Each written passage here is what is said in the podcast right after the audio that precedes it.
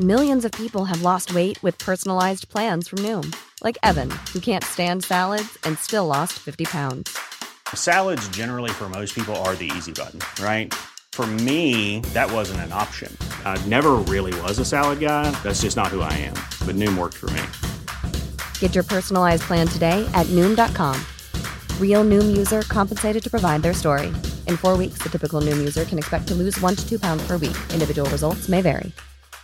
Hey, I'm Ryan Reynolds. Recently, I asked Mint Mobile's legal team if big wireless companies are allowed to raise prices due to inflation. They said yes. And then when I asked if raising prices technically violates those onerous two year contracts, they said, What the f are you talking about, you insane Hollywood ass? F- So to recap, we're cutting the price of Mint Unlimited from $30 a month to just $15 a month. Give it a try at mintmobile.com slash switch. $45 upfront for three months plus taxes and fees. Promo rate for new customers for limited time. Unlimited more than 40 gigabytes per month. Slows. Full terms at mintmobile.com.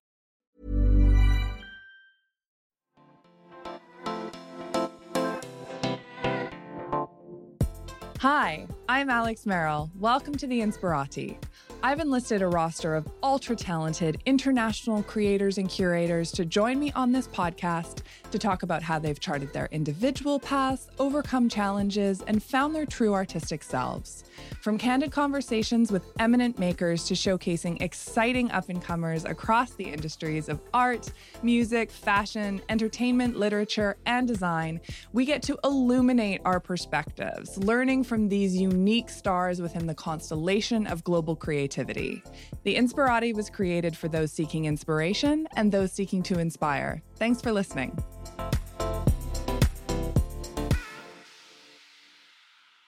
British artist, illustrator, and designer Luke Edward Hall has earned many titles. GQ calls him a design phenom. Bright Young Things is Architectural Digest, and my personal favorite, The Young Prince of Interior Design. That last one's from the mouth of the imaginative Richard Christiansen of Chandelier Creative, who interviewed Luke at his book launch in New York last winter. In a short five years since launching his creative studio, Luke has become the darling of the design world in London and beyond, collaborating with hotels like Le Sirenuse in Positano and the Parker in Palm Springs, with fashion brands like Burberry, Lanvin, Stubbs and Wootton, and Gant, with the Royal Academy of Arts, with the English National Opera, with legendary London department store Liberty, with renowned Italian porcelain house Richard Ginori, with esteemed auction house Christie's. The list goes on and on. The projects get bigger and bigger. And this year, a beautiful establishment named Hotel Les Deux Gares opened in Paris, Luke's first large scale interiors project. Luke's aesthetic, which has electrified a global audience, is unexpected. It isn't too cool for school. It isn't Fifty Shades of Beige. It definitely is not minimalist. It is maximalist. Whimsical, eclectic, joyful, theatrical, colorful, romantic, and it provides the eye with an optimism and magic that feels so refreshing, especially right now. I hope this episode provides you with a hearty dose of fantasy and good cheer. Let's head to the English countryside.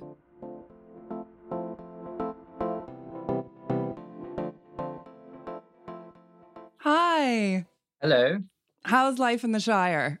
It's good, thank you. It's great. I feel like you've been such a saving grace on Instagram this year. It's just like scrolling through doom and gloom, and then suddenly it's like pastoral perfection, and the dahlias are in bloom, and like I know, but I do I do feel a little bit guilty because we, you know, we've been here, but I suppose I mean, luckily we, you know, we we moved here last year. Um so we kind of did it. I mean, luckily, yeah, we sort of did it all. you've got like a crystal ball somewhere that's like this is a good moment to move to the country. You know, we've got friends. I mean, Fee, you know, Fee, she's moved to Yes. this year, and you know, we've got other friends that have moved temporarily or like for good out of London.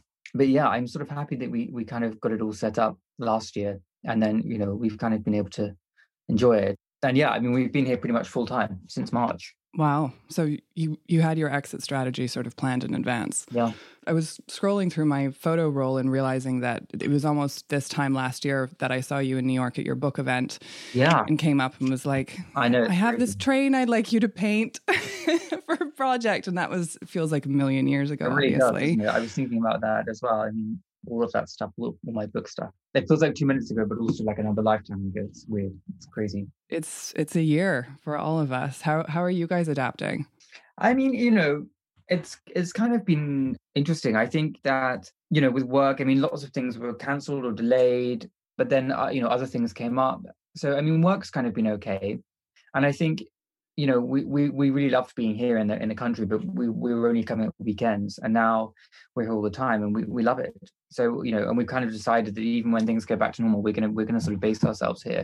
That's great. So you know, I mean, I must admit, it's it's been you know that's been nice but also we, we do miss london as well um and obviously you know we miss you know restaurants the museums and all that stuff but you know we feel very lucky to be here for sure. And probably a lot of the things that you miss about london aren't even really happening right now. Well, that's the thing. I mean it's like you know i've got to go next week but i haven't been i haven't been for months. And when you're there it sort of just feels a bit strange anyway. So yeah. um, i think it's definitely nicer to be out here. Absolutely. Well chosen. Well i want to start with how you grew up. So I grew up in a town called Basingstoke, which is in Hampshire, and had a great childhood. You know, I loved school, and then I went to sixth form college when you know when I was how old? Uh, 16 or whatever, 17. Well, I always knew I wanted to work doing something creative and I wanted to work in art and design. And at sixth form college, I did um, photography and fine art and graphic design and English and German but hated the English and German.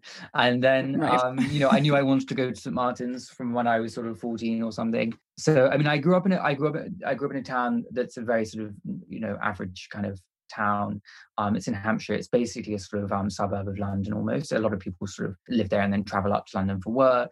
Um, and I grew up okay. kind of going to London a bit, and I um, knew that that's where I wanted to end up. And so, you know, I applied for university. I applied to St Martin's, and I went and did a foundation yeah. So I moved up when I was like 18. Was that a big difference for you? Like moving into the city and, yeah, and the people that you were around and yeah, different kind of perspective. My town was like, you know, it's just that kind of suburban. Like I had a great time, but it wasn't, you know, not a city and it's not the countryside. So it's sort of like I couldn't wait to kind of get to the city. But I also, you know, I had a really interesting kind of fun creative group of friends at school who in high school or in yeah in, in, in, in high school in, in high school and then sixth form. I had a really interesting group of friends who you know my best friend went on and now kind of develops. He, he kind of reads books and, and turns them into gets them sold and made into his tv series. And you know i had a really interesting fun group of friends who have all gone on to do sort of exciting things. So i think we kind of found our little like pack of people.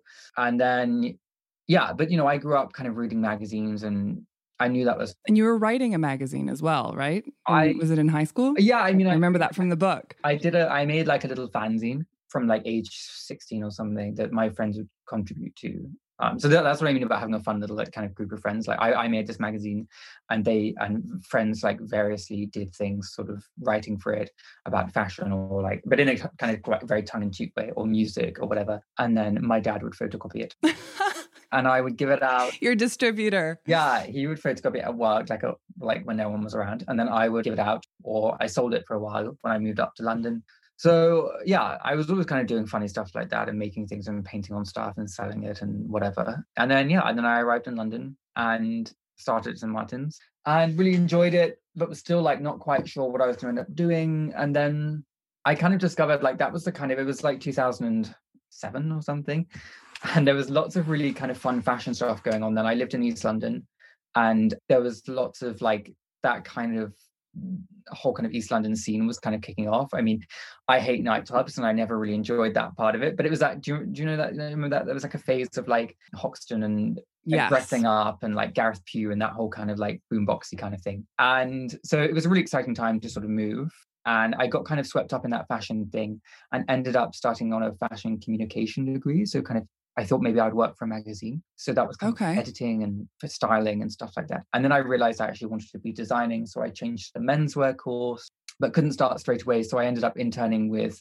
I, I interned with the fashion director of Dazed for a while. And then I interned at JW Anderson. And then I started my menswear degree. So that was kind of my early days in London. Right. So you thought you were going to go into menswear? Yeah, well, I did a whole degree. I did I did three years doing menswear at St Martin's, which I loved, and I loved designing. I kind of didn't like making clothes. I wasn't very good at sewing or pattern cutting, um, but I loved the designing part and the research and the the development. But uh, you know, and I enjoyed it. I it was a fun time to be there, and you know, it, it was good fun. But I think when I left, I I realized that I I didn't want to work in fashion. And also, you know, at the same time, I was always interested in interiors and antiques as well. You know, at the same at the same time I was at St Martin's, I was also selling antiques with Duncan my boyfriend and our friend Henny. We had an online shop selling antiques. So I kind of was also interested in that. And then when I left, I met an architect and interior designer called Ben Pentreath. Really fell in love with his style, and he was looking for someone to come and work for him as an interior designer. And I applied for that and started working for him. So that's kind of how I then ended up getting into interiors. Did you meet Duncan at school? Did I meet Duncan at school? No, I, I met Duncan. He hates the story, but he I met he's not here. He's not here. He's downstairs eating dinner. So I interned for JW Anderson, and Duncan had been streetcast to be a model in the show. That makes sense. And then I was like in Jonathan's studio off Holloway Road. I couldn't really like I was really bad at sewing and stuff. So I was like probably I had like a hot glue gun and some diamanté or something. and then I think we like locked eyes across the room. And this was in my like bleach blonde, like Dr. Martens tiny like crop denim shorts era. And I think I sort of looked at him and was like, oh, and then didn't see him again. And then there was the show and he walked in the show, whatever, his one great modeling gig. And then we met at the after party and then we like talked on Facebook. It was like peak Facebook time. So we talked on Facebook for like six months and then I basically like met him again and then that was it. And now you're engaged. Yeah, I mean that was 12 years ago nearly, which is crazy. That's wild.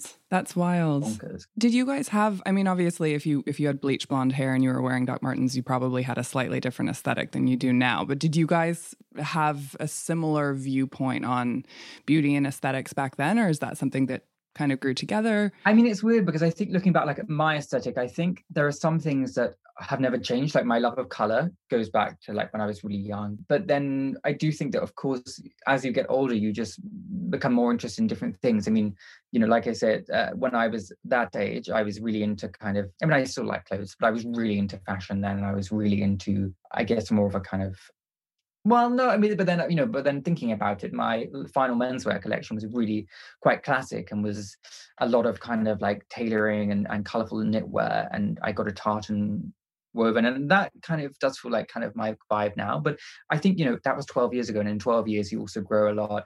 And i think duncan and i like when we got together no we probably weren't interested in a lot of the things that we're interested in now but also like i was mm-hmm. 19 so what do you know when you're 19 but you know that like i say things like color and stuff have stayed with me but i think we've really been on a, on a journey together. I think it was really lucky you know to meet someone at that age because if I, we, you know, we often think like now, if I met someone, you know, you'd have so much like preconceived ideas about what you like, what you don't like, all of that. And I Absolutely. Think, you know, we've had 12 years to kind of like figure it out together, also by ourselves. But yeah, you know, it's definitely been a journey. Yeah, well, and it's not, it seems like you both obviously had an incredible growth trajectory ahead of you. It's not like either of you was a stick in the mud around any of that kind of stuff. So it's so fantastic that you met so young and then could kind of inform each other's yeah creative journeys as you went. That's that's wonderful. Then when did you set up your creative studio?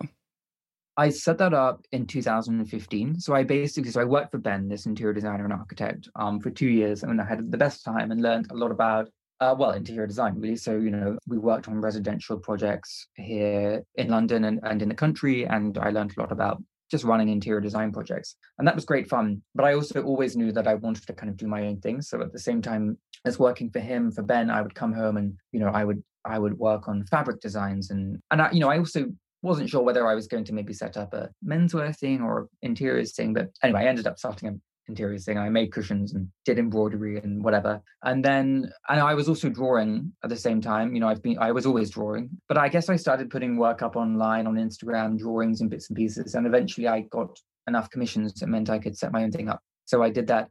But it took a while. I mean, I think sometimes now it's like, you know, I, I always try and offer advice to people when they ask, but like it took a long time to to you know it wasn't overnight. I mean i was putting a lot of stuff out there and eventually i kind of got enough commission. So my first job was making drawings for the parker hotel in palm, palm springs, springs, yeah. I did lots of drawings for them for like menus and they made like a guest book and stuff and it was like 50 drawings or something. So i kind of basically was like okay i'm going to quit my job and set something up.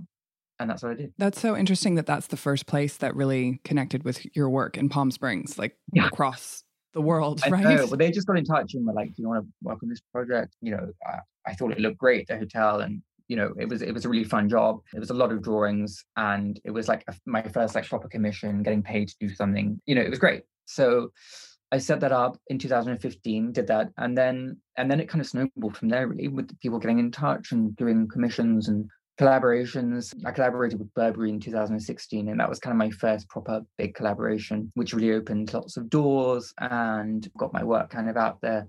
Was that studio the one that you were sharing with Fee? I was I was th- at that one last year. Was that the first one that you had, or was that a different location? I mean, in terms of setting up my studio, it was kind of a more of like a A digital. yeah. So I was working Yeah. at home. You weren't like, I'm going to go get some real estate right out of the gate. Yeah, exactly. I'll go back. Exactly. no, not quite. I wish. I basically was working at home, and then my friends have a gallery in Camden, which is where I live in London, and I worked in the back of the gallery, and so did Fee. So we're kind of old friends from a little bit from St Martin's, but then we kind of got to know each other more after school. But yeah, so we worked in the back of this gallery for a while, and then and then I found this other studio which you've been to, off of Holloway Road, right? That one. Yeah, I was kind of peeking around the corner at all of your like incredible, colorful things. And Fee and I were talking about books and like the secret history and all of this shared loved. We were Oh. like, who would we cast in the movie? Oh my god, my favorite book of all time, The Secret. It's my favorite book. I actually have you read there's an article, I think Esquire did it, that is about the college that Donna Tartt went to that she based the whole book on. Oh, Bennett Bennington or something. Is that what it's called? Yeah, exactly. And and um she was in the same class as Jonathan Lethem and Bret Easton Ellis. And Yeah. they were like this it, it was the book. It was so interesting reading it and being like, oh, this actually happened. I mean, apart from the the murder. Apart from Herbert. yeah. And the Yeah. great rituals, but I have some friends who live in Virginia, and I think maybe Donna Tartt lives in Virginia, okay. and they've like seen her at things, and that's like for me, I'm like that is that's more exciting than seeing any celebrity or something. I love. Oh, I know. I saw I saw her at a book party that I was DJing and I just about fell over. She also has this really like, steely look in her eye and she's very unapproachable and, and fabulous. amazing style of like white ruffled shirts and uh, a severe. Exactly. Um, no, I love that book. It's so great.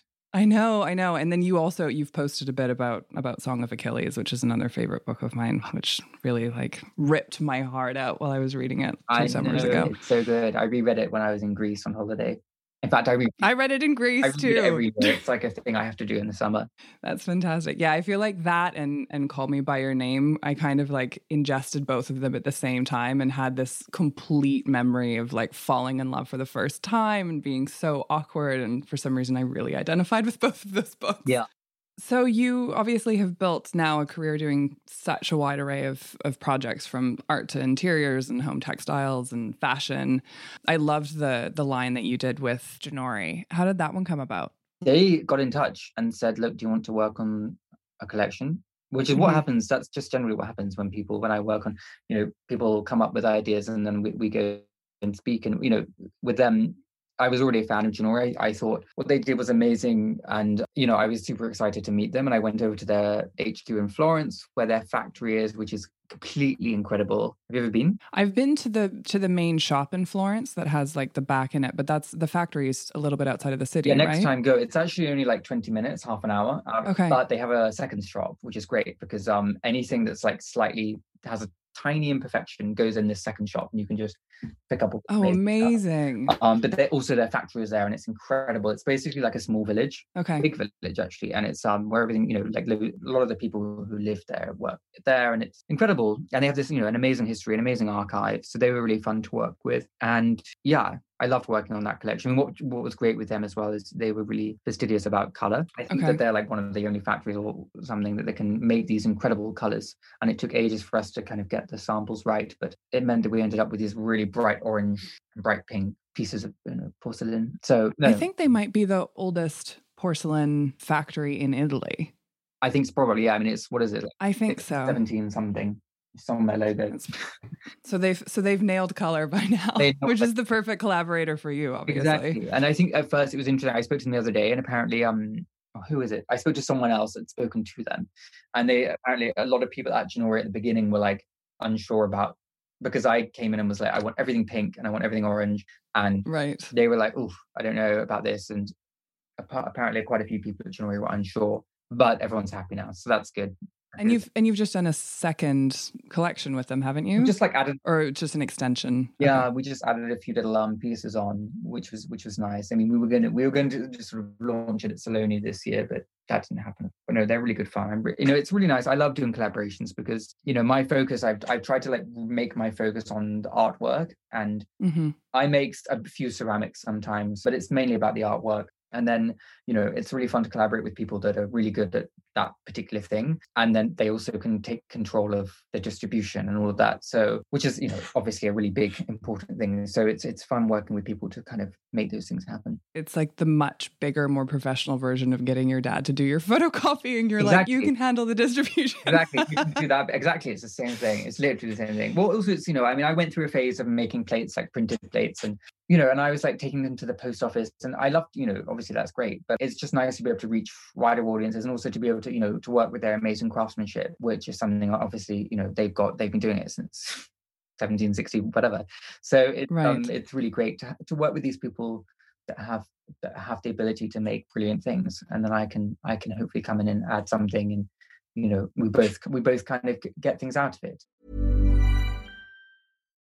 Botox Cosmetic, out of botulinum toxin A, FDA approved for over 20 years. So, talk to your specialist to see if Botox Cosmetic is right for you. For full prescribing information, including boxed warning, visit BotoxCosmetic.com or call 877-351-0300. Remember to ask for Botox Cosmetic by name. To see for yourself and learn more, visit BotoxCosmetic.com. That's BotoxCosmetic.com. Millions of people have lost weight with personalized plans from Noom, like Evan, who can't stand salads and still lost 50 pounds. Salads, generally, for most people, are the easy button, right? For me, that wasn't an option. I never really was a salad guy. That's just not who I am. But Noom worked for me. Get your personalized plan today at Noom.com. Real Noom user compensated to provide their story. In four weeks, the typical Noom user can expect to lose one to two pounds per week. Individual results may vary. Hey, I'm Ryan Reynolds. Recently, I asked Mint Mobile's legal team if big wireless companies are allowed to raise prices due to inflation. They said yes. And then when I asked if raising prices technically violates those onerous two year contracts, they said, What the f are you talking about, you insane Hollywood ass? F- So to recap, we're cutting the price of Mint Unlimited from $30 a month to just $15 a month. Give it a try at mintmobile.com slash switch. $45 upfront for three months plus taxes and fees. Promo for new customers for limited time. Unlimited more than 40 gigabytes per month. Slows. Full terms at mintmobile.com. And you've you've just had a new apparel collection come out as well, where you didn't have to make the clothes, which was perfect. Gant, exactly which again was fun i mean you know i try and choose the people to work with they have to like speak to me and i, I think gant for me is kind of on the same kind of you know, ralph lauren connecticut university thing and I, I i bought lots of gant stuff in the past mostly vintage things on ebay and i was really interested to sort of discover more about them and i went to visit i w- went to visit them in stockholm which is where they're based now and Okay. their archive which is incredible and goes back to the 40s and it's all this amazing American sportswear. Very cool move by your name. And I just thought it was fantastic. And it was a really fun opportunity for me. I mean, I'd never done any women's wear and, you know, they were like, look, you can just make whatever you want. Um, And we did menswear, women's wear, some accessories. But again, like working with them who, who have the ability to do the production, can can source all these amazing fabrics. I mean, it was really, really fun. And they were up for all these crazy ideas. I mean, we made this jumper that's intarsia with a picture of our cottage on it and a cow and Merlin, our whippet. I'm in love with Merlin, by the way. Well, I I'm mean, we're all in. besotted with Merlin. He's absolute heaven. Is he well behaved? Yes, he is well behaved. He can be a little bit naughty. I mean, he he. I mean, what's really sweet because a lot of people said whippets can be quite shy, and he's the opposite. I mean, he loves people and he loves other dogs. And whenever anyone comes over, he gets super excited. So he's quite jumpy. But then once he's like sussed you out, he'll he'll calm down and he'll go to sleep on the sofa. But he's like not. He's the sweetest dog. He's not aggressive. He's never barked. He's just super sweet and so loving. And yeah, I mean, it's just lovely. It's so nice that you now have a jumper that's like a, a time capsule of this moment in your lives too, with like the new puppy and the home and all of that. That's such a nice memory. So funny. and then obviously you've just had a, a hotel open in Paris this year that you designed, which is a massive project. What was what was that like with that fabulous tortoiseshell ceiling in the in the bistro? Oh yeah, that was really fun. I mean, I'm a big hotel fan. Like I love hotels, as a lot of people do. But I love, you know, I was think, thinking about this the other day. Actually, I mean, what I love about a good hotel is one that you kind of go into and it's everything's been considered. I mean, I feel like Mhm. a good hotel, you, you kind of step across into it, and it's like entering another universe. I mean, it doesn't always have to be like that. Sometimes a hotel is just somewhere to stay. But but when you when you're looking for that thing and you need that thing, it's it's a good hotel is an amazing thing when it's done properly. And I think it also, you know, it kind of ties together a, a lot of my different interests. So, for example, working on this project, I was doing the interiors, but I was also doing the art direction. So I got to work on the logos and the branding and the uniforms and all of that other stuff. And, and because I've always been really interested, not just in interiors, but fashion and graphic design and typography and all of that, a hotel is kind of such a dream project because it kind of brings all of that stuff together. So it was great. I mean, it was such a fun project. Love Paris. Loved working on it. Lovely people. Again, I had so much freedom, and they were really open to all these crazy ideas, like the tortoiseshell ceiling in the bistro. And you know, there's so much color and pattern going on in the hotel, but people seem to be enjoying it. I mean, it's a bit of a tricky time to be opening a hotel, but sure. you know, I'm hoping that eventually it's all gonna, you know, it'll it'll even out. And the cafe, the bistro is great. They've got an incredible chef there, and it's just won some kind of award for like best bistro newcomer thing. So that's great. And yeah, it was really fun. Had you ever done a full place like that? No, I mean, I'd hardly even done any. I've not really even done any houses. So Right. I mean, Like a mural here or like a, an area. yeah, like I've done a couple. Of, I've done a couple of pop up things. Like I did a pop up restaurant at Masterpiece the fair and you know i designed a shop at Bicester village which is kind of near us here one a few years ago and i'd done like bits and pieces but this was a real i Mhm. mean i had to hire an architect and you know i, I worked with um, an amazing graphic designer who designed my book to do work on the branding and i was working with the architects in, in france and it was it was a much kind of bigger scale thing definitely absolutely but I learned a lot. And I think, you know, it's kind of opened my eyes to the fact that I think that that would be a fun thing to continue doing. I'd love to do some more hospitality projects because as you know, you know, I love to travel. I love restaurants, like I was saying, love hotels.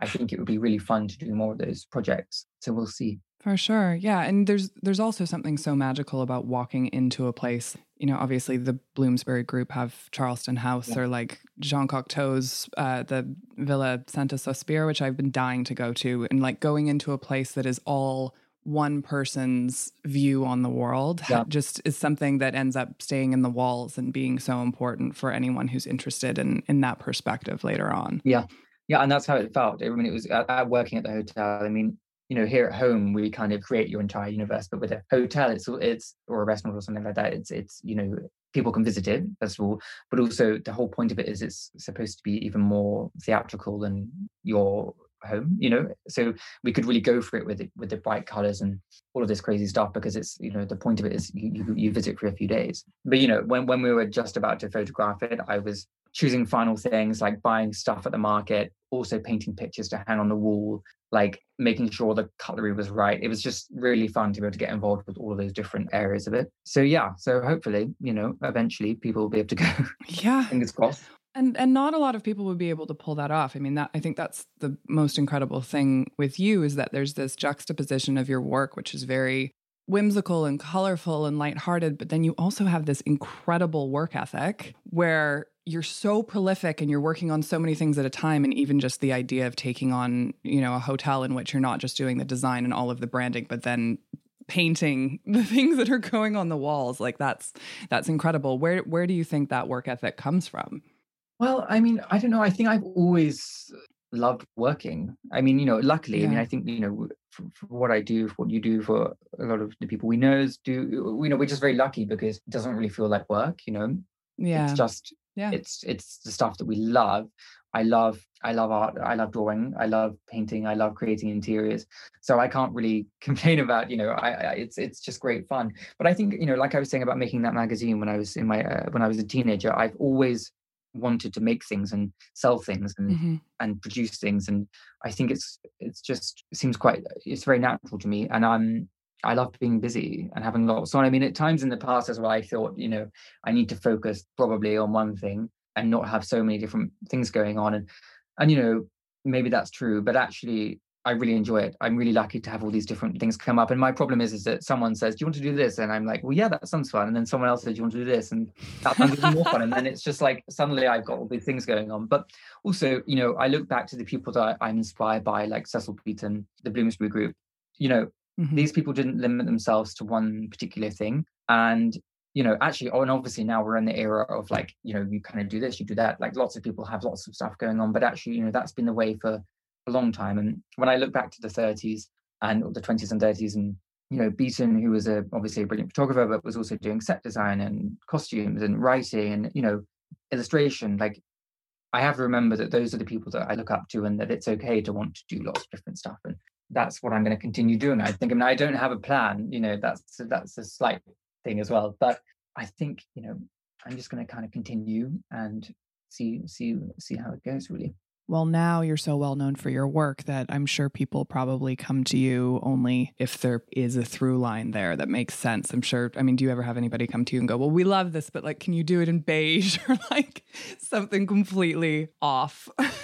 Well, you know, I mean, that's I think why I'm, you know, I've been quite lucky because I think people know know now what they're getting, and I think you know Mhm. it's it's really fun because I think people come to me if they want something, if they want to do something colorful and unexpected. And I think with the Paris hotel people, you know, they already had a few hotels in Paris, and I think they were ready to do something different. And that's the Right. best kind of project, best kind of collaboration because it's like you know. You know, you, you know what you're going to get, and we, can, we, you know, I have to be on the same page with people to work on projects because there's no point if it's I mean, the whole point of a collaboration is that you kind of both bring ideas together, and yeah, but but but generally, I think you have you have to be on the same page, otherwise, isn't it? yeah, you can't be like, "We're painting a wall," and they're like, "We can't do it." No, like you know, I mean, I'm also, I mean, I'm not too stressed about like you know, I think it's always going to be a bit of back and forth, but generally, you know, Mhm. if you if you're going to work with me, you're going to have to expect bright color and pattern and I'm pretty maximalist approach, I guess. Have you ever painted a wall and been like, "Oh no, what did it, what is that color?" I've done that. That's why. Yeah, no, absolutely. We did it at home. We did. We Really? painted our living room, our whole living room. It was dark green for ages, and then we we thought we wanted to do pink, but it was that whole like peak millennial pink thing. And I was, Right. and it's annoying because I was, you know, I love pink, and I was so sick of that thing, and I was like, no, it can't be pale pink. It has to be something different. So we painted it like Pepto Bismol pink, really bright pink. And then, and we were like, it's fine, it's going to be fine. And then it went up, and it was so intense. It was like being in a highlighter. It was so bright, so horrible. Especially How long did you make yourselves live with it? oh like three days and then we were like we Oh, can't God. we just we can't take it any longer and at, at nighttime with the lights on the kind of effect was so weird and spooky so we changed it well, that's good. I painted a wall like this really dark turquoise one time and it didn't work because the painter messed it up and there was like a bit of sheen in it. yeah It was like, it was very strange. And then I, I had committed to it. So I felt like I had to live with it for six months. But in retrospect, maybe I'll just do what you did next time. And what did you end up painting it to afterwards? we painted it pink. We just painted it. Light pink. I mean we wanted pink. It was like definitely going to be pink. It had to be pink. Right. but it was this particular shade was um but you know i mean it's you know i think people often like when i was working for, for ben and you know and, and even even now i think people are often quite afraid of color and it's like, like obviously it's a pain to paint over. And if you're paying someone to do it it's an annoying thing to have to repay to pay again for. But actually like it's not the end of the world if you choose the wrong color. You just paint over it it's like right. worse things and you just have to suck it up Yeah. I feel like that's kind of the the attitude you have in your Financial Times column too. It's like the perfect blend of like tips with distaste for orchids and all of that. I was reading through some of the titles recently and it was garden ornaments, Roman statues, yes, painted owls, no. And I was like, that's so all of it's just so perfect. It's so fu- I mean, it's really funny doing the column. I mean, I'd never really thought I like writing a lot. I mean, I used to have a blog and I used mm-hmm. to write quite a lot and I really enjoy writing, but obviously I'd never thought about doing it properly. And then I got offered the column and it was sort of like, well, I guess you don't really say no to that. And it was, you know, an hour and at the beginning I was sort of terrified and I am still quite terrified of writing it. But I really enjoy it. I really enjoy it now. And, and you know, the way I kind of think of it is like I try to get a nice balance of it being a little bit funny, hopefully informative, not snooty. Like I think, you know, obviously everyone wants a bit of like sass in a kind of column, Mhm. but I, you know, it's not supposed to be snooty. It's supposed to be welcoming and inclusive and like to give nice advice.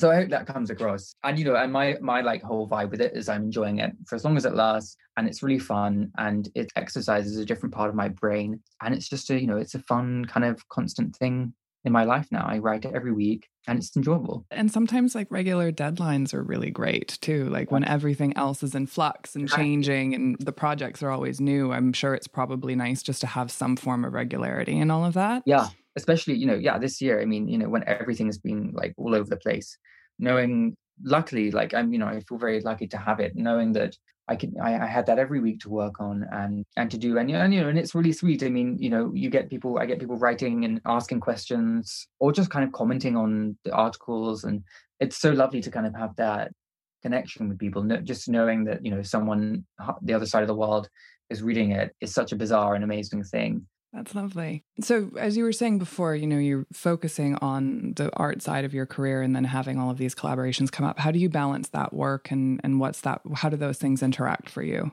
I mean, it just kind of depends on what's going on. I think definitely I, I want to focus on the drawing and painting, but also the interiors, mm-hmm. but also with a few little collaborations. I mean, I did quite a few. I, I, did quite a few collaborations like in the last few years, and I'm really happy with all the ones I did. But I think it's really exciting when when people want to work with you, and I I think I I, I wanted to I, I wanted to do them. Um, I think perhaps I might not do so many for a little while and focus on other things. I mean, it is tough sometimes to get the right balance of stuff. And, you know, I mean, I'm quite organized, but even though it's really fun to have lots going on, it is that you know you do have to be quite well organized.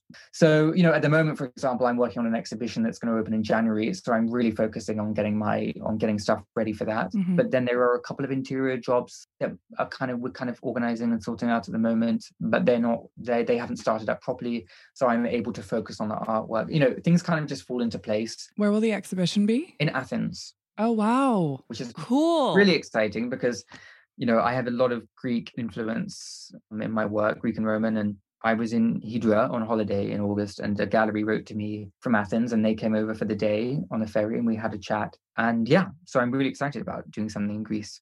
You were there reading Song of Achilles and enjoying exactly. your vacation, and this all turned into something. I'd imagine that's a big site of inspiration for you as a as a country.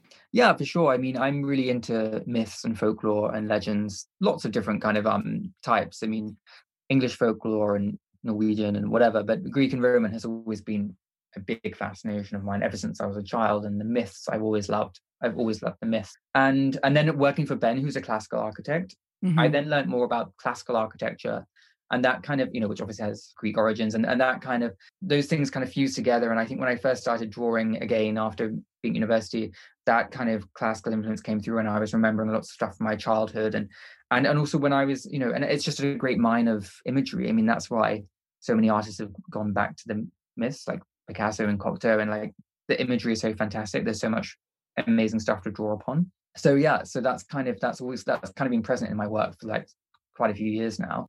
And so, you know, it's really exciting to to actually go and do something in Greece. And they wanted it to have a very strong Greek feeling about it. So so that's nice. So I'm really looking forward to that. Do you remember what initially attracted you to Greek mythology?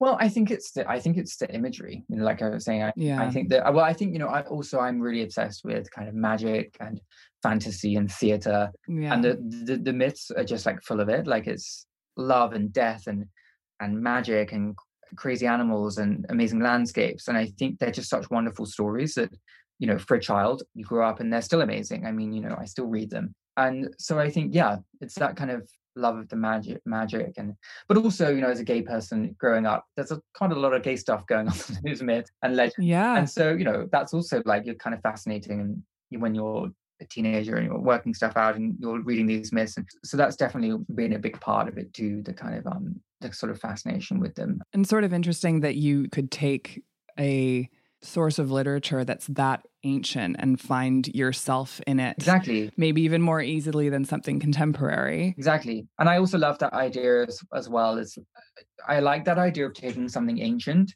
and interpreting it in a contemporary way. And it's the same as like yes. of Achilles or something. you know, it's it's an an ancient story. Who quite knows? But Madeline Miller made it her own and right. made this story and it feel you know it feels like it, it's it's a timeless story that she's created. And you know the same when you look at cocteau's drawings of orpheus or whatever like i just love that idea of, of taking something and, and interpreting it in your own way and it becomes your own story um and your own telling of it whether it's a drawing or a novel or... and it's interesting even just with cecil beaton and the bright young things it's sort of like a contemporary mythology that sort of era between the wars when everybody was just looking for joy and glamour and there was this youth culture that I guess at the time was a little bit more counterculture than it is today. But exactly. it's those moments throughout history where kind it's interesting because we're kind of in one again where there's this dark moment happening. And I think that art kind of at any time gives us guidelines for processing our reality. But especially in those times when things are really challenging having sources of play and fantasy and romance and Yeah. optimism. It's it's so necessary. Yeah, and I think that's why I go back to that kind of period so much, is because you know those people in their twenties, you know, they were coming out of um the First World War, and there was this yeah real kind of explosion of creativity Yeah. and and magic and romance, and and I I so love reading about that period and there- there's that kind of cast of characters, particularly the kind of bright young things, and and and also like you know, I mean, I think they sometimes they're a bit of maybe a bit not they're sort of seen as a bit of a joke, but there were obviously key characters as well that were artists making stuff in their own right, Beaton and Rex Whistler and Messel and all of those people. But yeah, I mean, it's also funny. I mean, Stephen Tennant, one of the kind of key characters. What a character. Yeah, but like you know, he was wearing football shirts and earrings, and I mean, that feels like you know that's what people are doing now, but that was happening Yeah. in the twenties. Um, and so you know, He got like super reclusive at different phases too. I was reading this thing about him where he like went for a drive with a friend and he was so worried about getting giddy over the scenery that he asked to be blindfolded. He's like such a completely fascinating character. I love. There's an amazing biography called Serious Pleasures about him. That's just completely fantastic. One of my favorite books. I got kind of weirdly obsessed with like sourcing any memorabilia to do with him. So I, the other day I bought I bought one of his Fortnum and Mason bills. Wow, that must be fascinating. Buying it's his, it's like a Christmas bill. So he's buying three hampers and like a jar of pickled pears or something. And like mauve hair dye or something, because I think that he had like So funny. Yeah. Later on, he had like candy floss hair. Yeah, exactly. It's interesting because the end of World War One was als- also the Spanish flu, which was the last major pandemic, and I didn't realize how many artists were taken during that time too. I was reading about in in Vienna, uh, Gustav Klimt and Egon Schiele both died of Spanish flu, which I didn't know.